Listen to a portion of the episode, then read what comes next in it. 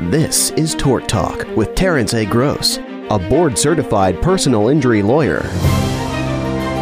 Hello and welcome to Tort Talk. This is the show put on by Terence Gross, Gross and Schuster.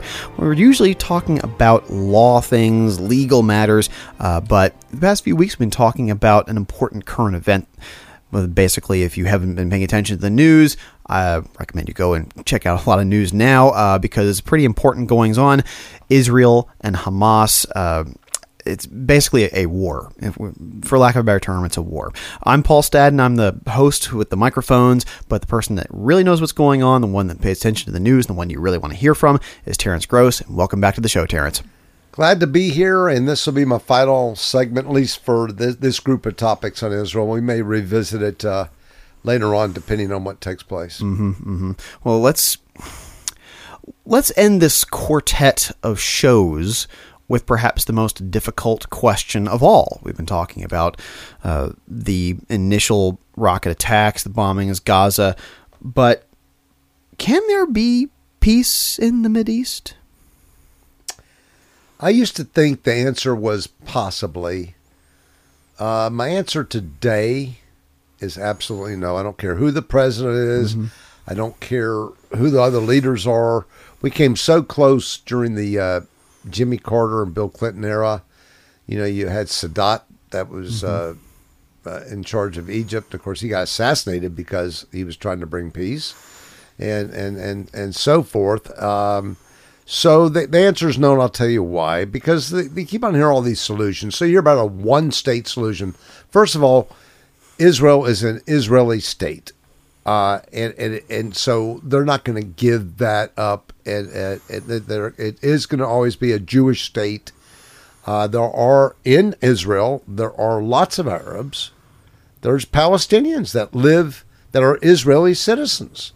Um, so it is a melting pot. It really is. And, and as I said on other shows, there are affluent Arabs. They're just not outspoken because they're afraid of reprisal from neighboring Arab countries. In fact, they don't go on vacations, I hear, because they don't go back to their families in Syria and so forth because they're they're worried about the reprisals and bringing their Western grown children. It wouldn't go well when your cousins wearing a burqa, and here you come in wearing a a, a, a, a sundress or something. Yeah. So at the end of the day, um, that doesn't bode well. So the one state solution, they would never agree to one state with Israel being, or the Jews being the ruling uh, entity of, of Israel. So that's not going to work. This so called two state solution, the problem really it gets boiled down to Jerusalem, and you have to go to Jerusalem to understand this. You know, they, you, you, first of all, Jerusalem's made up of the four quarters you know, the Arab quarter, the Jewish quarter, Armenian, and there's another one. Maybe it's the Christian quarter. I can't remember the fourth. But I, will tell you an interesting thing. It didn't really dawn on me.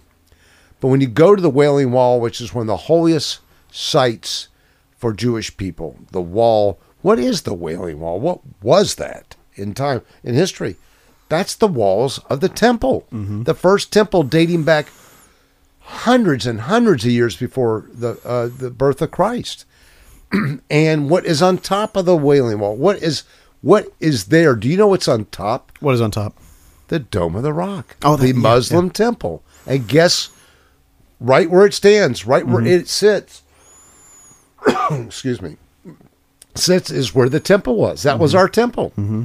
It was torn down, it was eradicated. So this was erected right on the very spot of the original temple.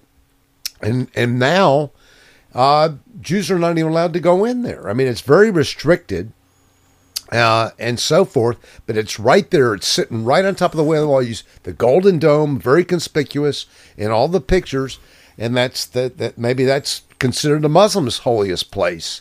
So they've laid claim. So, you know, Tuesday, who gets that? I mean, yeah, the the Jews aren't giving up that that area. The Muslims aren't giving it up and the West Bank is not far from there, so that's that's the big uh, dissension. And and again, what I talked about on prior shows is if if Israel were to cede this and cede different areas for the so-called appeasement uh, on a two-state solution, it could very well backfire. They they gave up the Gaza unilaterally, the, it- Yeah. just the overture peace. Okay, we'll give you the Gaza back. How about that? Is that good? It made it worse. Things got Yeah. worse when they gave back the Gaza. I've told you on a prior show why they can't give back the the Golan Heights, given its height. They Mm-hmm. can't give back that that that that superior military position on high ground and allow them to just bombard the valley below. So you really can't do that. And Israel's so small. You know, Paul, I could take I you and I can get in the car right now and we could start right on the Gaza border, which is southernmost Israel.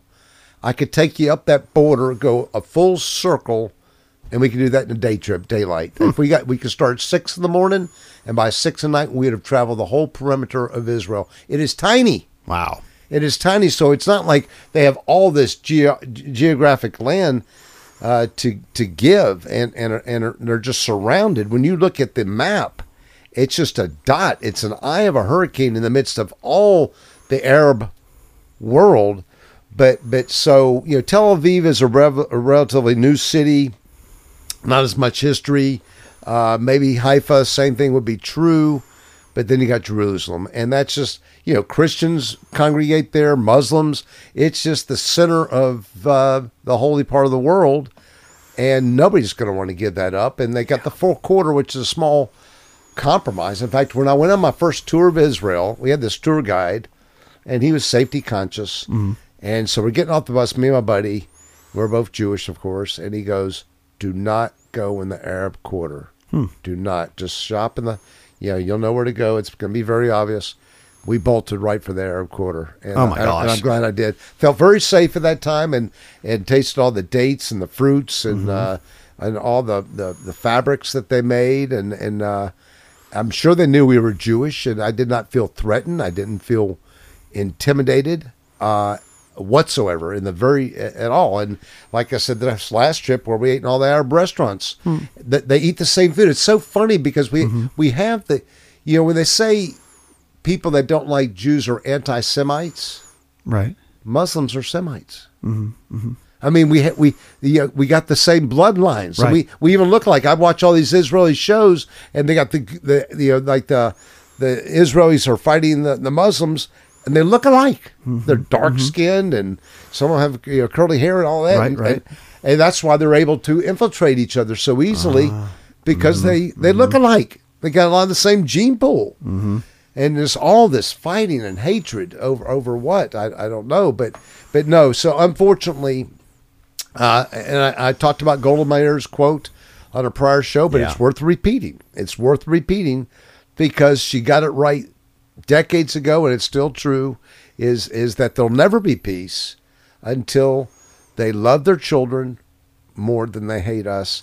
And they don't. I mean, they're hmm. willing. I'm, I'm sure the parents. I'm not talking about right, all right. the Palestinians, but but when you get to the jihadists, I mean, that's part of their plan. I mean, it's so sick. Their plan is not only to kill Jews, they want sacrificial lambs. They need sacrificial lambs for public sentiment. They know about how to use social media. They have their own social sites. There's Right. I can't remember the site of it. It's uh, there's a Russian guy that's running it.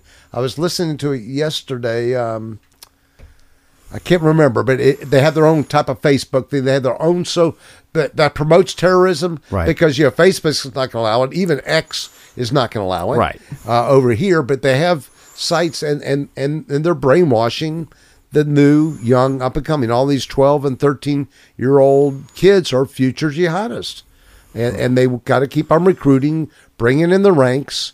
And, and they and a lot of what they do is it, it you show the gory pictures. You show uh, this picture of this mom mourning this poor child and all of a sudden this hatred of of uh, Israel just gets exponential. So it, it seems like uh, I mean, your answer is there you know, the possibility of peace, and the answer would be no. Um, you know, because I, I, try to think of parallels where you know change has occurred. Uh, to a great degree with one generation to the next. And you think about the advancement of civil rights in the United States, you think about the eradication of Nazi imagery in Germany, and you think about uh, you know generations seeing uh, the evils of forebears and making great changes, but I mean, I, I don't want to say it's not, you know, ask the question, is it not possible in the Middle East? Is it that, you know, because it seems to me like uh, social media for a long time was heralded as something that could bring about something, a monumental good change because you get to see what's happening. You get to see, but then inf- misinformation is so easy to spread too that it ends up making it worse. So is it is it just kind of hopeless? Is it just not possible for these generations to grow up and see that uh, yes, maybe we should love our kids more than we hate these other people? Yeah, it's hopeless. But I'm gonna, I'm gonna, I, this I didn't invent this uh, idea. Somebody else at a talk group did, but he pointed out who are our allies. They So Japanese were our foes, right? Just in you know 1940s. I was born in the 50s, so Right. not that long ago. And yet they're our allies and friends. Japan is a great ally. I mean, what a wonderful ally. The Germans were our foes, or they're now our allies. So, you Right. say, so Right. what you're saying almost makes sense. Yeah, But the Japanese thing was a 1940ish thing, Right. And and the same thing with the Germans, 30s and 40s, uh, and you go back to the Middle East, you're going back centuries and Right. centuries and centuries. Muhammad, and I mean, you're going back to God knows when, and it's just layer upon layer. And, and just there's just no appeasement. I, I Yeah. would like to say I would tell you this. I've always felt that Israel should not be overtly going in the West Bank. I mean, that Mm. was sort of in your face, uh, and and a lot of Jews feel the same way as I do, um, because that that that's that was occupied territory, gone back and forth. So that Golan Heights, like I said, they don't really occupy Golan Heights. It's just a bunch of green fields. That's all Golan Heights is. But the West Bank is where a, a lot of them live. And you're moving into their backyard. It's in your face. I, I don't like that. Um, Yeah. but most most Israelis, if you if you talk to them, you know what they want. They use Hmm. a word. They don't say peace. what? Quiet. Ah. They use the word quiet because of all the bombs. They, Yeah. And they'll say there was periods of quiet. You know, from the from the sixth to eighth grade, we had a quiet period where you know you went two or three years, which is amazing, and then something brought it on. Some Yeah. some Palestinian kid threw a rock at a soldier and he killed him, and then all of a sudden Right. Armageddon again. But we're out of time as usual. Yes, uh, it's so unfortunate that we uh, we can fill up the time so fast, you know, because there is so, always so much more to say. Uh, but before we go, if people do have a, a legal question for you, if they need a personal injury lawyer or something that is more al- along the lines of the law, how would people get a hold of you?